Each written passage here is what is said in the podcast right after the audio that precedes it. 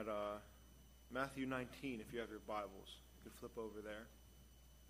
Um, let's begin. Father.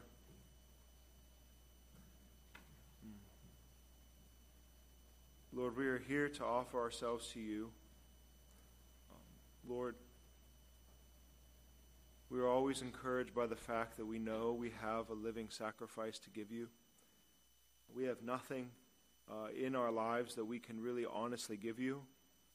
Everything we have and possess uh, is yours. It is yours. We don't say it just as a matter of fact, Lord. We say it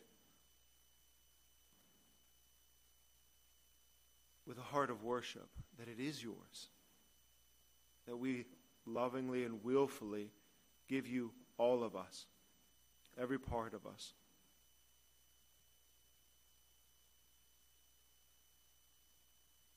Lord, we ask that you would fill us, that you would give us your Spirit.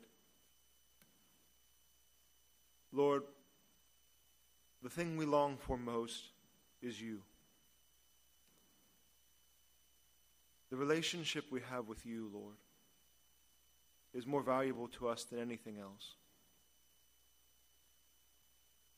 We don't want anything in this world if we could not have you. Lord, as Moses said when he was leading the people through the wilderness, he confessed that if your presence did not go with him, he would not want to leave even the most arid and dry land. Now, Father, around us is surrounded by blessings that we can barely count, and fridges full of food, and water that is clean and sweet. But Father, we know that psalmist who said, There is a deer who pants for streams of living water. And everything around us, Lord, is dying. And we're not happy with that, Lord. We're not content.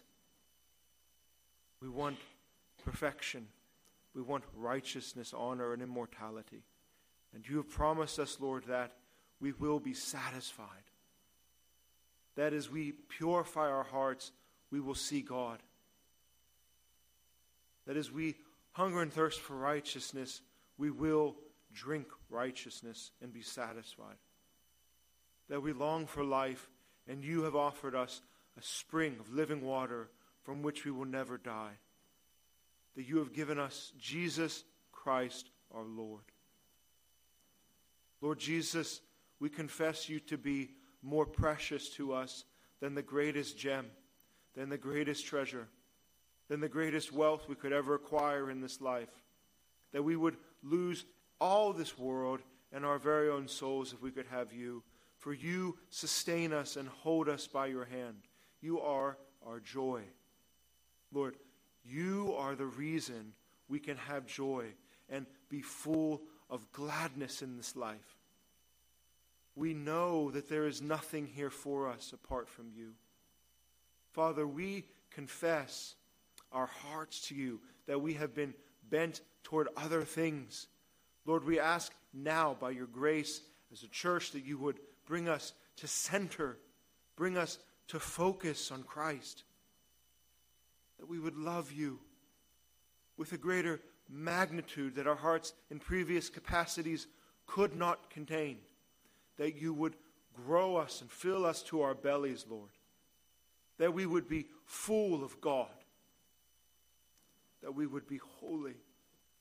That we would be like prophets walking the earth who speak the wisdom of the gospel, who live in the law of love. Your Lord, transform our souls.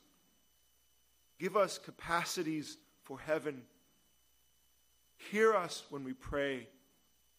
That every prayer that comes from this church would be heard in the righteous name of Christ. That we would see light overtake darkness in our own hearts or families, of course, in this wicked country. Father, that you would pour out a revival upon us, Lord. That you would make us righteous. That you would expose the evil and the wickedness of our hearts and of course, the wickedness of this perverse nation that we happen to live. Father, would we please be a humble people that love you with everything we have? Father, would you fill your church, even now, us, this church, with your very presence on earth? Would you please, Lord, fill us with your word, even in the midst of my many weaknesses? This one request we bring most pressing even tomorrow. As Steve has already said, the many others. Lord, we lift up Diane to you. We ask, Lord, for your protection over her surgery, with her eyes, that they would be sound. Now, Lord, please give us eyes to see Jesus Christ, for this is our only true hope. Amen. So, if you have your Bibles, I invite you to turn. We are in Matthew chapter 19. And the previous weeks, uh, we have looked at the topic uh, of forgiveness, as Jesus Christ has been teaching us about forgiveness. And people have approached me uh, after uh, these past couple sermons on forgiveness, and uh, the, the feedback, it's always interesting pastorally just to get feedback on various sermons or series or topics that are covered uh, because it's noticeable when, when there's certain um, uh, portions of Scripture that uh, we're working through as a church that the Lord is leading us through. Uh, I get different responses based on uh, what, what we're doing. And these past couple uh, with forgiveness, people have come to me and said, listen, these have been some very challenging sermons for me. They, they have convict, convicted me more deeply than, than normal. because uh, forgiveness is just there. It's always present in our hearts, the need to do that. And so it has been hard and it is very uh, heavy to preach through the Word of God and not cherry pick any verses. Uh, so, in order to have a little bit of break today, we're just going to talk about divorce because that just is a little bit easier. and so, I don't think that's uh, outside of Jesus' um, wisdom that he would begin by pressing us very heavily on forgiveness and then, and then we only get to talk on this very light topic of divorce. But they're so closely related, you can see, of course, why Jesus would do this. In Matthew 19, it says this After he had instructed them that their forgiveness should be boundless, 70 times 7, Jesus walks away from Galilee and we're told, Now, when Jesus had finished these sayings, he went away from Galilee and entered into the region of Judea beyond the Jordan. Large crowds followed him, and he healed them there. Now the Pharisees came up to him and tested him by asking, Is it lawful to divorce one's wife for any cause? And he answered, have you not read that he who created them from the beginning made them male and female, and said, Therefore, man shall leave his father and mother and hold fast to his wife, and the two shall become one flesh. So then they are, they are no longer two, but one, one flesh. What therefore God has joined together, let no man separate. Then they said to him, why then did Moses command one to give a certificate of divorce and to send her away? This is a passage in Deuteronomy 21. And he said to them, Because of your hardness of heart, Moses allowed you to divorce your wives, but from the beginning it was not so. And I say to you, whoever divorces his wife, except for sexual immorality, and marries another, commits adultery. The disciples said to him, If such is the case of a man with a wife, it would be better not to marry. And Jesus said, You might be right. But he said to them, Not everyone can receive this saying, but only those to whom it is given.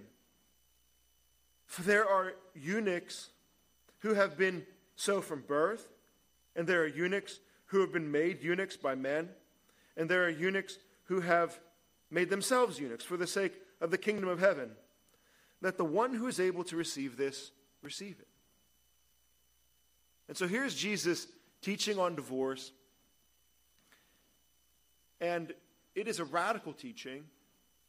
I think only matching the radical teaching he had on forgiveness.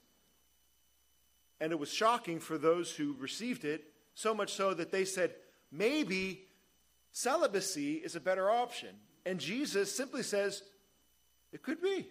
It, it literally could be. He doesn't, because they could be pushing the extreme, like, what, do you want me to be celibate? As to say, the, pushing Jesus to the absurdity.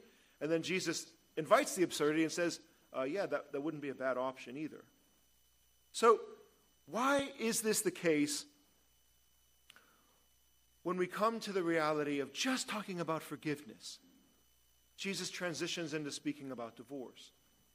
Well, I don't think it's a, uh, a, any, any small observation at all that it was Peter who asked Jesus, How many times should we forgive? Because just previous to this, Peter said, If someone sins against us seven times, should we forgive them seven times, even up to seven? And Jesus, again, radical, pushes against that and says, No, not even close. Seven times, 70 times, you should forgive. Now, it's, I don't think no small observation to know that most likely, as best as we know the apostles, the 12 disciples that walked with Jesus, Peter probably, we have good suggestion to think, was the oldest of them, or at least not one of the oldest of them. And we're not even sure of the others if they were maybe in their late teens or so, and maybe not even married. We know Peter was married. See, in, Ma- in Matthew 8, Jesus begins some of his miracles, and he's actually in Peter's house, and he heals uh, Peter's mother in law from being sick. So we know one thing Peter's married, and he's particularly interested in understanding how many times I need to forgive somebody. I don't think that's a small observation. There's no relationship in your life in which you actually might be pressed to forgive someone 70 times in one day. But the nature of what marriage is the, you're never closer to anyone than your spouse. And so, if, if it's true that because we have been forgiven so much, that we have to forgive every time someone repents, then it would only make sense that if two believers, two Christians are married, there's almost no biblical way out of it. Granted, the preconditions that you have two Christians that are married who have been forgiven oceans of sin by Jesus Christ. And then Jesus takes that principle of forgiveness and puts it into a marriage and says, You can't get out of this. You have to forgive each other forever till death do you part. Now, there are ways out. And I hope to paint the whole picture because if me preaching about forgiveness makes some people in the congregation a little nervous and uncomfortable, I promise you this morning the tables have turned. and me preaching on divorce to a multitude of people with completely different histories and backgrounds and marriage experiences makes me particularly nervous. That I not misrepresent this for you, or you walk away hearing something different about divorce and applying it to your unique situation. So here is this teaching that Jesus has on divorce. It's just as extreme as his teaching for forgiveness. Seven times 77.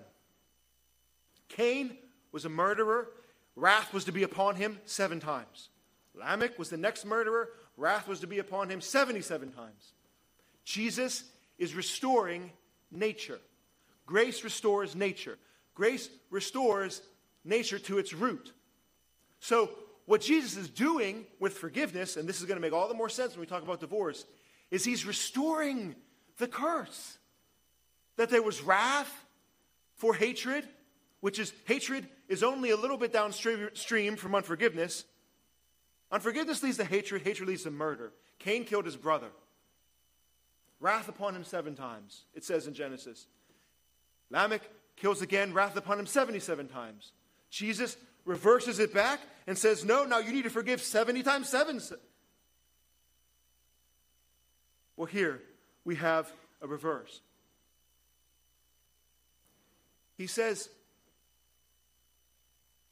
It has not been this way from the beginning. One man, one woman, one flesh in the garden. The same thing he is doing. The grace of the Lord Jesus Christ is not to start something new. The whole gospel, the reason it is the gospel, is because God is taking everything that is broken and not throwing it away. Everything, this world, every atom from here to eternity, everything He's created, He is not going to destroy it and start over. He's going to take what it is and make it right. So, from the beginning, we have to get marriage right. There is no other option. I have, I usually don't talk to people about the weeds in my yard, but when it's a sermon illustration, I will. I have this vine in the side of my yard that's persistent. It's very thick. Uh, it grows up every uh, spring, just comes through. Every time the birds show up, the vine comes out of the ground. And I cut it. I've been cutting it for five or six years. And it's kind of just entertaining to keep watching to see what it does. Well, this year I let it grow. Because right? it grows up right next to this actually very beautiful bush uh, that springs, um, springs out uh, beautiful white uh, flowers in the summer. And so I didn't want it to really overtake the bush. So every spring I come and cut this vine down to its base root near the soil. Well, this year I let it grow and I guided it along a different path so that it actually grew around the bush. And now this beautiful vine is kind of overshadowing the bush, but these beautiful white flowers are popping through, and it's, it's, it's gorgeous. It's beautiful, right? Grace is like that. See, the Lord does not come by and pull everything out by the root, doesn't destroy this whole world, destroy your whole life, destroy your marriage or your family. Instead, what he does is he comes in, keeps you rooted, keeps you alive, keeps you grounded in this world and breathing every day. This is why it's the gospel. And then he just cuts you. Because you grew all twisted and and broken. And you regrow, and He regrafts you. And the purposes of Christ is to redirect your soul in various directions. The nature of a vine is a vine doesn't never grow straight. A vine always curves and bends. That's the nature, the nature of the vine. It bends. But you see, that is us. Our hearts have to bend. We have to worship. We have to love. We are not independent. Everything in our mind and psyche is moving somewhere. We are creating our own idols. We are creating our own loves. We are creating our own lusts. We are vines that bend. The Lord's work for us is to simply take that bending and to bend us toward Christ, to bend us toward holiness, toward godliness. So he doesn't undo our nature. We were made to worship, we were made to love, we were made to get married.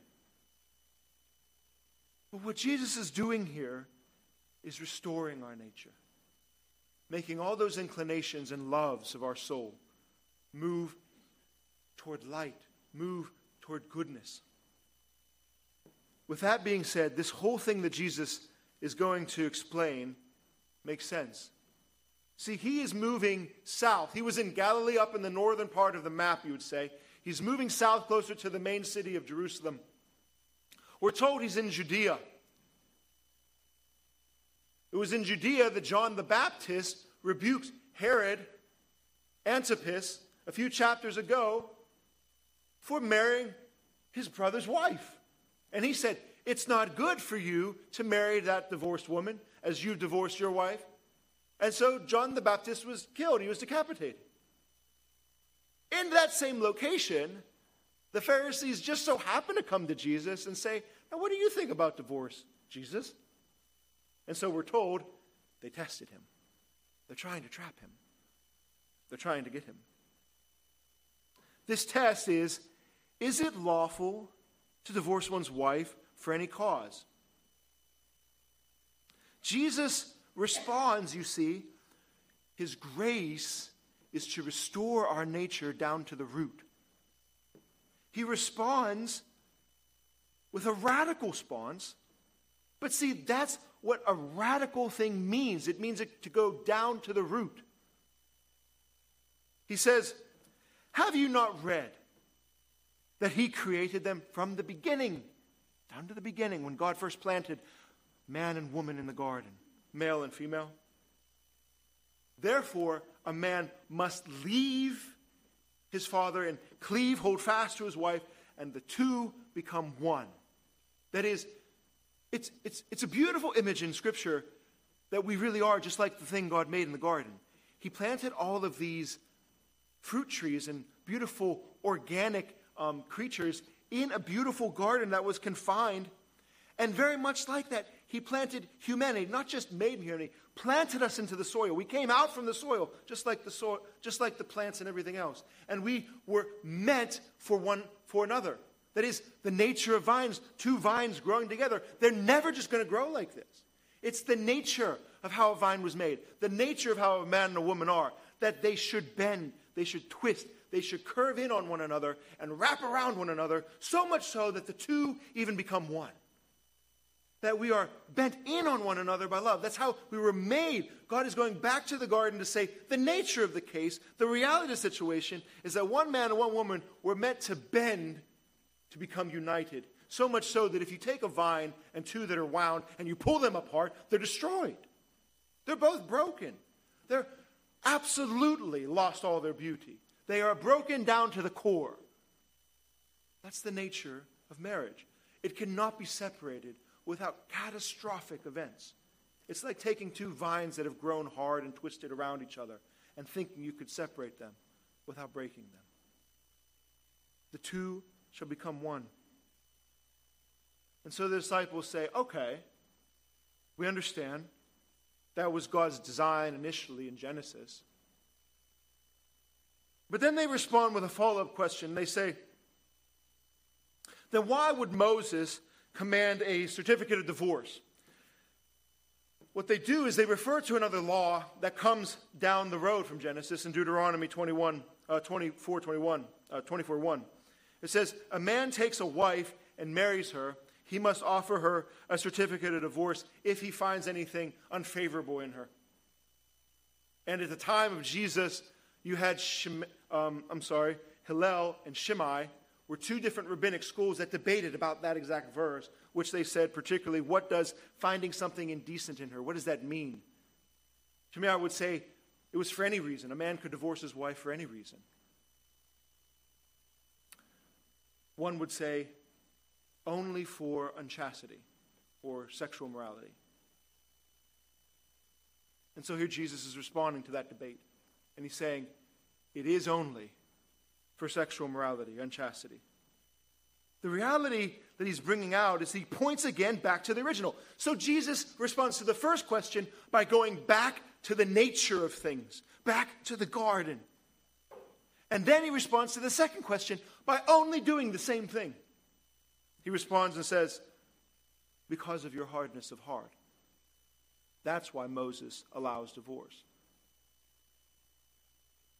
Moses allowed divorce, but it was not this way from the beginning. Jesus is not interested in saving the world with band aids. He wants what he initially made to be good and holy and perfect.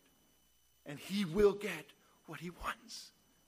He will create a new heavens and new earth. And not just into the future, but today.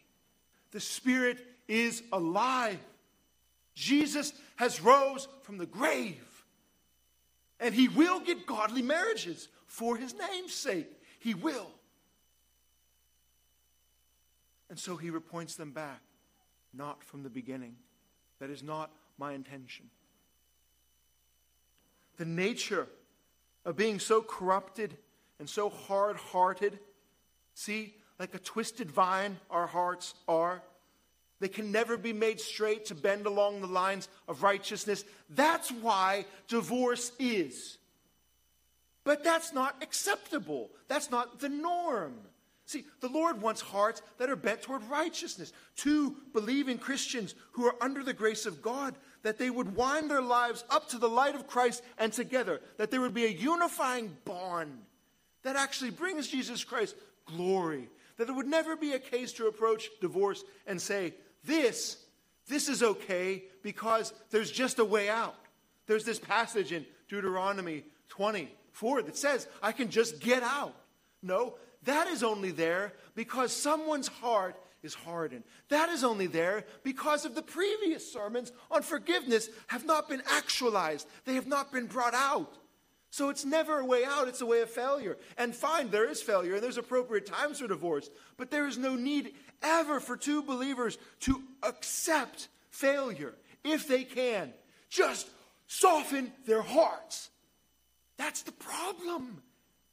Two soft hearts, two vines that can grow and mend according to God's word, they can be bound together. It is possible. But a hard heart, a vine that is twisted in every dark place but never to the light.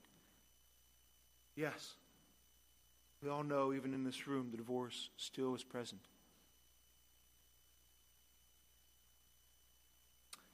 Bending what if the meaning of marriage is not to self actualize your life? What if the meaning of marriage is not to necessarily make your life better?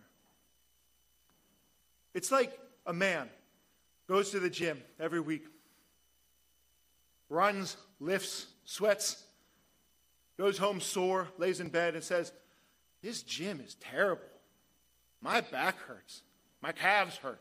My legs hurt. I'm going to end my covenant relationship with that gym. I'm going to cancel. Not getting any more of my money. Well, why, why did you go to the gym in the first place? What did you think you were going to get? Why did you get married? What were you looking for? Only for an opportunity to die? To love this person to love them sacrificially by the grace of Jesus, not looking for anything in return. Is it not true that that is exactly how the Lord has loved us? That we were sinners and we love Him only, only because 1 John 4 says He first loved us? To approach a marriage and say, I'm not getting anything out of it. Well, of course, married a sinner. You're supposed to love them not looking anything for return, so that you would draw them as Christ has drawn you, that you would love them over and over and over, and forgive them over and over and over, so that the vines of their heart would eventually turn toward you as a vine looking for light, that you would be so warm and loving and forgiving day and day and day, that eventually they would love you in return, that eventually they would want to love you. That's only how Jesus Christ has been wooing us through the gospel all of our life. And it's going to be hard, it's going to hurt, it's going to be like going to the gym. But at the end of it all, the purpose for it all is glory.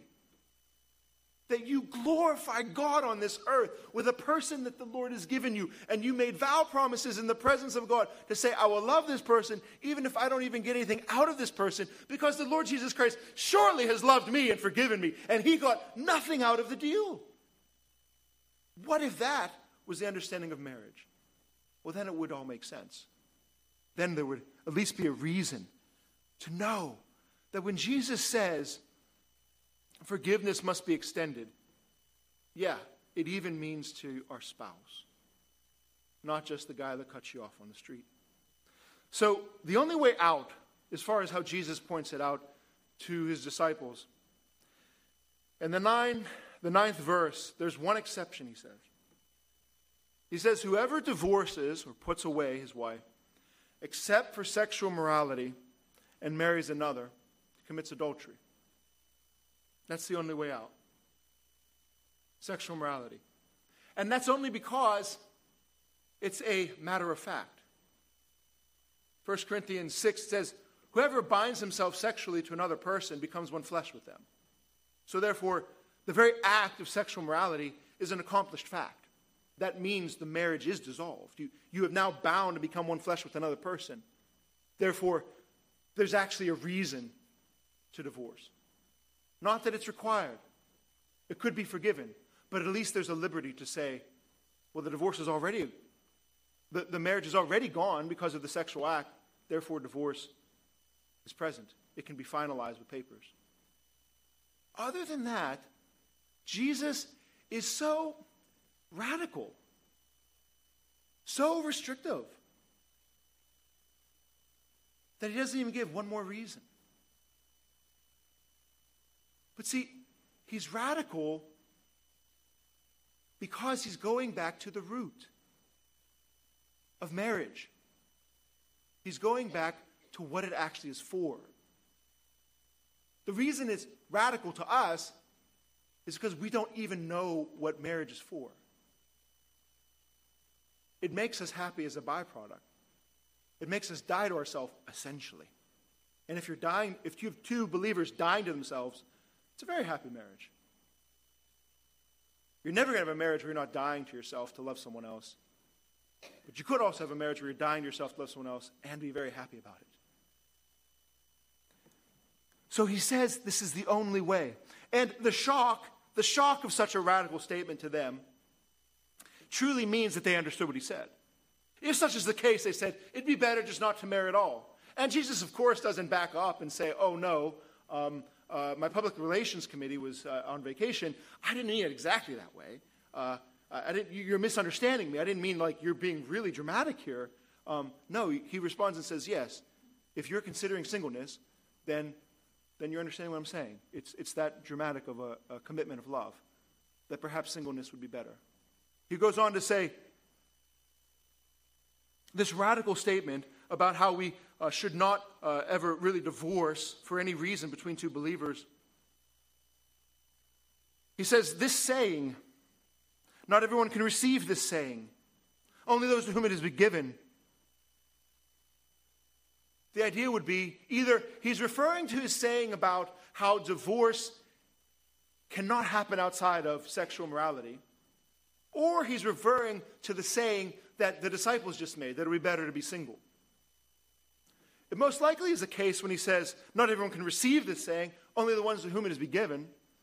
He's probably referring to the previous statement where they said it'd be better to be single. And Jesus responds, Yes, but not everybody can receive singleness. It's a gift that some people can just be content being single. And if you have a gift for being single, then you're gifted for that, and you can receive this saying of actually never being married and be perfectly happy and fulfilled in your life.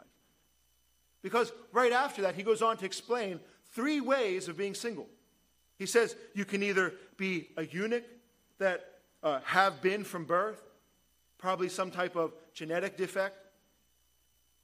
Even in our modern application, it could be people with a particular homosexual bend in their mind that they would be content to be single. Not that saying that's what Jesus is referring to here, but an application of that could be the case. Those who are made eunuchs by men, that is, those who were working for kings and literally were castrated because of it in the ancient world. But then, thirdly, he gives this option those who metaphorically make themselves eunuchs, make themselves like eunuchs, those who are single and happy with it, and want to do it. Why? for the kingdom. They make themselves eunuchs for the kingdom. They refuse marriage because of God's rule and reign over their life, and they interpreted their circumstances within and the circumstances without, and they said, This is for me. I need to do this because I have a will of God upon my life, that I need to advance the kingdom this way in my singleness that frees me up from marriage and children and obligation. That's beautiful and glorious. And Jesus says, matter of fact, it's working very well for me. So these are the options. And if we left it there, it would be a, travesty because that's not the full picture of divorce. There's another verse I ask um, the AV team to put up. I want to read this to you Because it's more important, instead of being perfectly thorough and having a nice theme throughout the whole sermon, uh, and being rhetorical, you could say, I need you to get this information. I need you to be able to read 1 Corinthians with me. Because when you can read this verse in context to what Jesus has just said in Matthew 19, you'll be able to see the full picture of divorce and remarriage. See, the confession, Westminster Confession 25 says this nothing but adultery and willful desertion, as can in no way be remedied by the church or civil magistrate, is a ground for divorce. And you would say, well, doesn't that seem wrong because of what we just read? Jesus saying only adultery. Why is the confession saying and willful desertion? Seems like it's not one but two reasons for divorce. And the reason is because of 1 Corinthians 7. And Paul explains. He compares himself to Jesus in this verse. He says this To the married I give this charge, not I, but the Lord. The wife should not separate from her husband, but if she does, she should remain unmarried, or else be reconciled to her husband. And the husband should not divorce his wife. Paul gives two scenarios. This is the first. It is a scenario of two believers being married. If two believers cannot get along, Paul says, okay, this is the real world. Understand how it is. They can separate, but they can never be remarried. The only way forward is for them to be reconciled or to be single. But then, he says particularly, this is not his teaching, not I, but the Lord. He's echoing the verse we just read in Matthew 19. He's saying, the only way out between two believers is breaking, literally de facto, breaking the marriage by sexual union with another. Other than that, Paul is saying, This isn't my teaching. This is what the Lord has taught. Therefore, if you separate with another believer, you must remain separated or be reunited. 70 times 7. That's the only way. Forgive, forgive, forgive, and go to heaven when you die.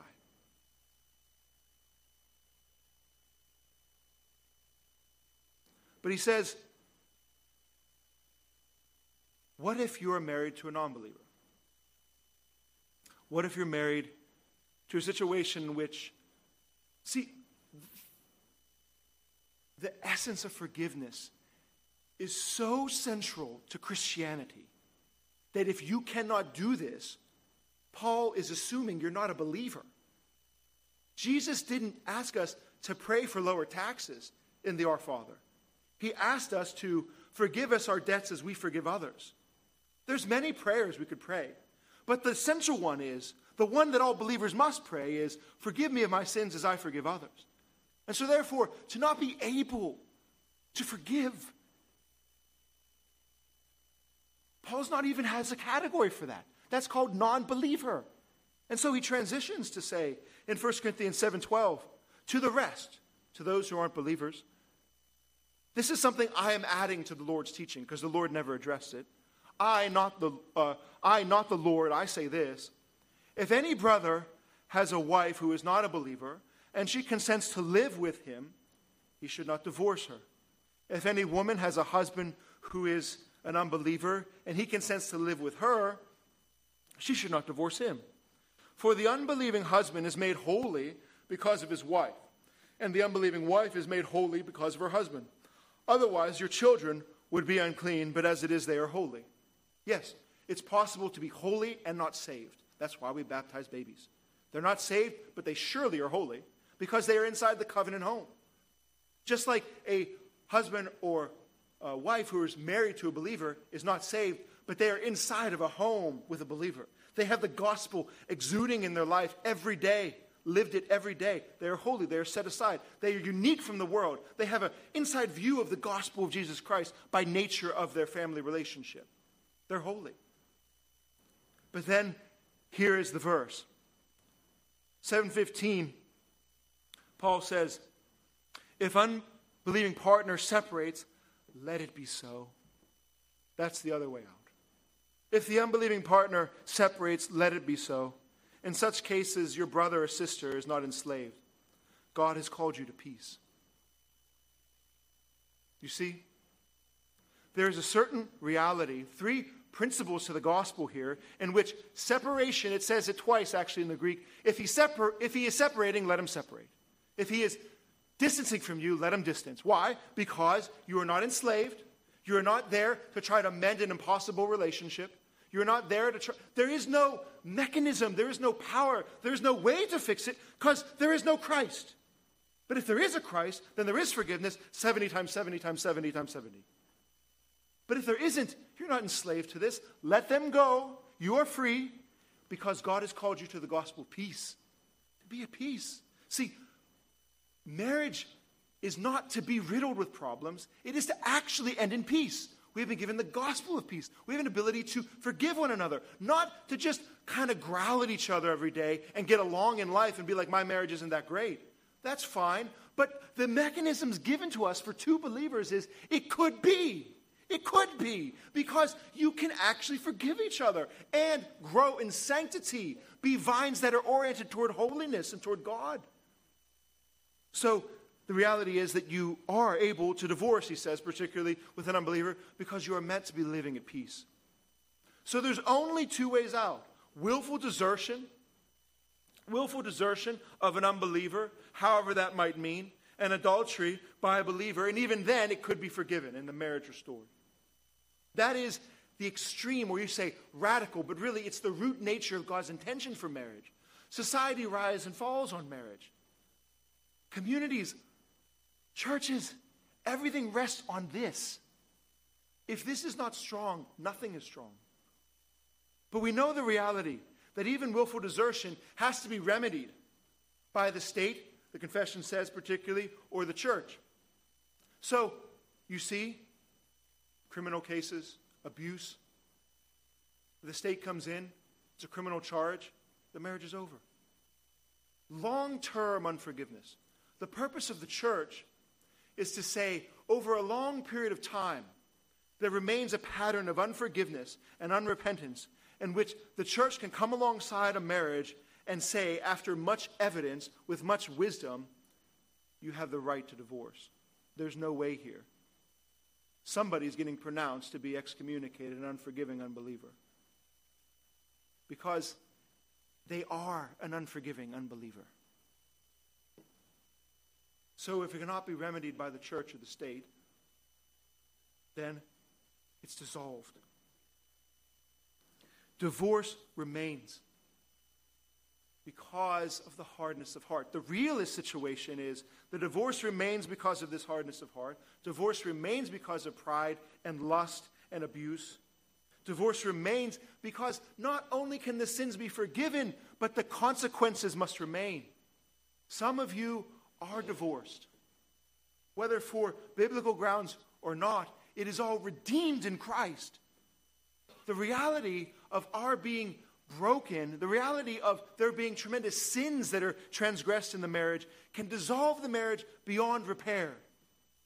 But the gospel, right? This is the gospel of Jesus on this account. There is, there is a need for help to actually love your spouse, there is a place to find that. There is a place to actually have an ability to forgive your enemy. There is a grace given to be able to have your heart bent toward godliness. Your will can change. God can bend our will like a gardener redresses a vine and makes it bend he will not uproot you, He will cut you, He will break you, and He will bend you to love your spouse. Therefore, no, we may not divorce. We must love. The authority of the gospel of Jesus Christ is that Jesus died for this. He rose for this. His promises stand that he can do this. He can change a marriage. He can change a heart. So, wherever you are, wherever you are in your situation, single, it is restored to Jesus Christ. Your singleness is for the kingdom. If you're married, you are being restored to love your spouse. He is cutting you and shaping you for that, to be wound with them. And if divorced, yes, restored, absolutely, because of Him being your spouse. He has married you. He has promised He would never leave you or forsake you. All our marriages have failed from time to time. But there is a marriage supper of the Lamb. Our whole redemption is based on this image is that Jesus Christ has promised he would never leave us or forsake us. That he had made a marriage covenant with us with his own blood and life, and therefore you are married. You are bound to him and cannot be taken away. He planted a new tree. He put in a new vine. In Isaiah 11, he's called the vine of Jesse the root of Jesse, a new branch that came out of the lineage of humanity. He planted a new tree and pierced that cross into the cursed soil of this earth and cursed his own body, pierced to that tree. And from there, there is a redemption that he is restoring nature. There is a humanity that's been pierced to the tree, a new humanity, a new nature that can be bent toward godliness. And all who call upon the Lord Jesus Christ will be saved not just for the future, they will be saved today. Their hearts will be twisted righteous. They will take on the new humanity of Jesus, and they will learn to love in forgiveness their spouse and everyone in their life so that it could be said that there is no way out but up. There is no way that Jesus will undo everything he ever planned for marriage in this world except by redemption, not destruction. It's radical. It's a radical love. The only reason that grace is there is because Jesus Christ has given it. Dear Father God, we trust that you have given sufficient grace. That it has been the case, particularly in these past three sermons, you have laid upon our conscience an obligation that is seemingly impossible.